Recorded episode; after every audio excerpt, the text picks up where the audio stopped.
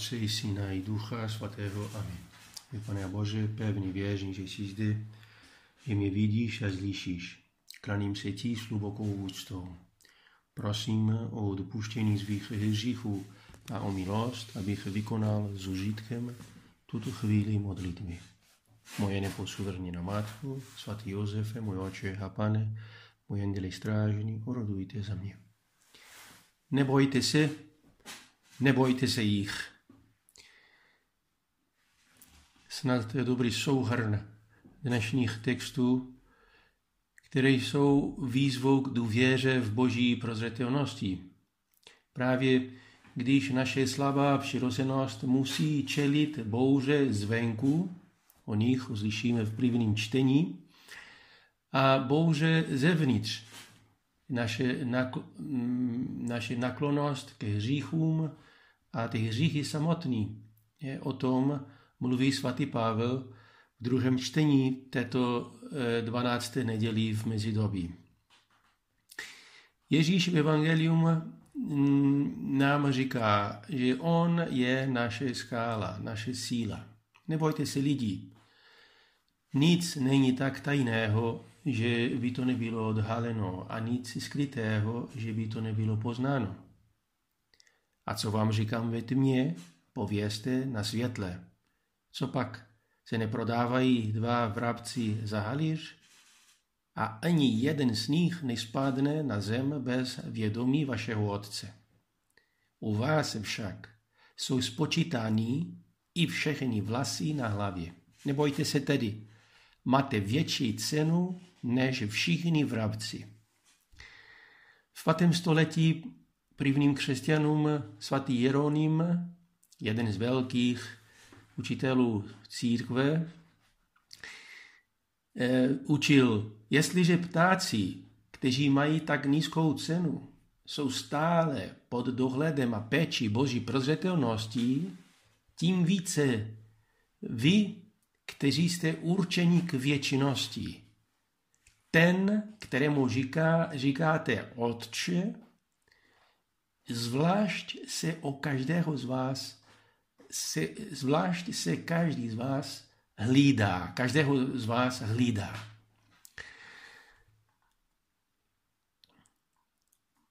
Boží prozřetelnost, která nejspí a nedělá chyby. My také máme rádi ty naši blízky a někdy děláme chyby. Lékař chce léčit a někdy zabije. Otec chce pomáhat dítěti a někdy mm, škodí. A my lidé eh, chceme, máme často výbornou vůli a škodíme. Ale Boží prozřetelnost nikdy se nemýlí a, a někdy je mm, pro nás jako zůstává pro nás skrytá jako ten cíl, jako to mm, my nevidíme svýma očima, stejně jako Bůh vidí ten, ten náš osobní příběh. Ale faktem je, že hlídá nás jako nejlepší ze všech otců. On není tam, jenom tam, kde svítí hvězdy, ale je po našem boku neustále. Nicméně tato prozřetelnost je v rámci konkrétního poslání. Poslání křesťana vyzvat svého pána. Ke každému, kdo se ke mně přizná před lidmi, i já se přiznám před svým Otcem v nebi. To také uslyšíme dneska.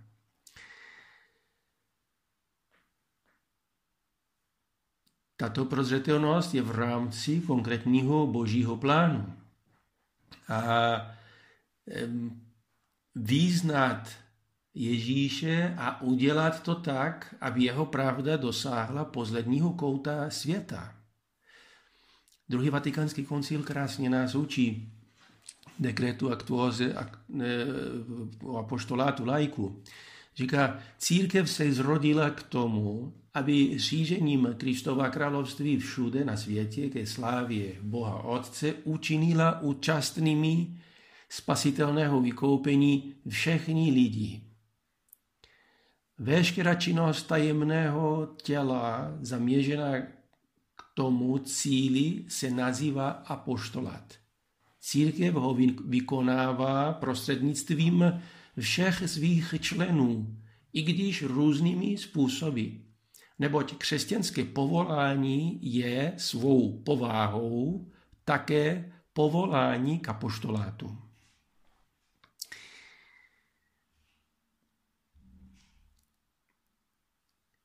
Svatý Jan Pavel II. zahájil svůj pontifikát výzvou, kterou my starší ještě dnes uchováme v paměti. Rozevřete do kořán brání Kristu. Nebojte se. Mluvil velmi přezvědčivým způsobem. Začal eh, s tímto mm, projevem mm, velmi, velmi zajímavou dobu mm, evangelizací v začátku ke konci 70. let. Benedikt XVI. na tuto výzvu navázal po svém zvolení a řekl, že těmito slovy papež svatý Jan Pavel II. mluvil ke všem lidem, především k mladým. A následně eh, Benedikt si, si položil otázku, což snad všichni nemáme nějakým způsobem strach, necháme-li Krista zcela vstoupit do svého nitra, otevřeme-li se mu naprosto strach, že by mohl odnést něco z, naš, z našeho života? Nemáme snad strach zřící se něčeho velikého, jedinečného, co dělá život tak krásný? Neriskujeme, že se později ocitneme v nejistotě, že budeme zbaveni svobody? A dále šikovně Benedikt XVI. pokračoval a ještě jednou papež chtěl říci, ne, kdo nechá vstoupit Krista, nestrací nic. Nic, absolutně nic z toho, co činí život svobodným, krásným a velkým. Ne, jen v tomto přátelství se otevírají do kořán brání života. Pouze v tomto přátelství se skutečně otevřou velké možnosti lidské bytosti. Pouze v tomto přátelství zakoušíme, co je krásné a co ozvobozuje. A na závěr se připojil k výzvě svatého Jana Pavla II. a řekl, také bych dnes rád na základě zkušenosti dlouhého osobního života chtěl říci vám, drazí mladí, nemějte strach z Krista. On nic neodnímá a dává všechno. Kdo se dá jemu, dostane stonásobně. Ano, otevřete do kořan, rozevřete brány Kristu a najdete pravý život. Je to zajímavý téma. A to také papež František nám často připomíná. A například Kristus žádá tě, abys nehal všeho, co tíží tvoje srdce. Vzdal se z majetku a udělal místo jemu. To je konec citátu svatého otce. Ale to, to úplně to samé. Získáme tak stejnou zkušenost jako všichni svědci. A sice, že Bůh nic neodnímá, ale naplňuje srdce pokojem a radostí, kterou svět, ať sebe krásnější a ten a s, s velikými sliby, ten svět takový pokoj a radost nemůže dát. Skutečnost, že všichni máme nějaké povolání, ukazuje, že boží milosrdenství se našimi slabostmi a hříchy nenechá odradit. On před, před námi stojí, jak je to heslo, to biskupské heslo papeže Františka, miserando atque eligendo. On před námi stojí a pohledl na něj s láskou a vyvolil jej. Miserando atque eligendo. Protože pro Boha vyvolit a slitovat se, promíjet naši malost, znamená totež. Podobně mm, jako Abraham, svatý Pavel a všichni Ježíšovi přátelé si můžeme být jistí nejen tím, že nás Bůh volá, doprovází, ale i tím, že nám pomáhá. Jsme přesvědčeni o tom, že ten, který v nás toto dílo začal, přivede ho ke konci, ke dní Krista Ježíše. To jsou slova svatého Pavla Filipanu. Víme, že naši problémy, i když mohou být někdy vážné, nemají poslední slovo. A svatý Jose Maria to často připomínal prvním věřícím z Opus Dei. Když Bůh plánuje nějaké dílo ve prospěch lidí, myslí nejdříve na osoby, které by použil jako nástroj a udělí jim všechny potřebné milosti, potřebné milosti. Boží volání je tedy výzvou k důvěře. Neboj, neboj se, nebojte, neboj se jich.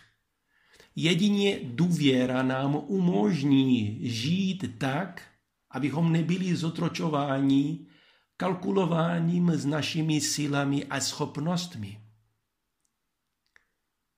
Není to nic moc. Jedině důvěra nám umožní učinit úžasnou zkušenost, že můžeme čerpat ze síl a schopnosti toho druhého. Nejprve z našeho pána, který na nás čeká pořád ve svatostánku.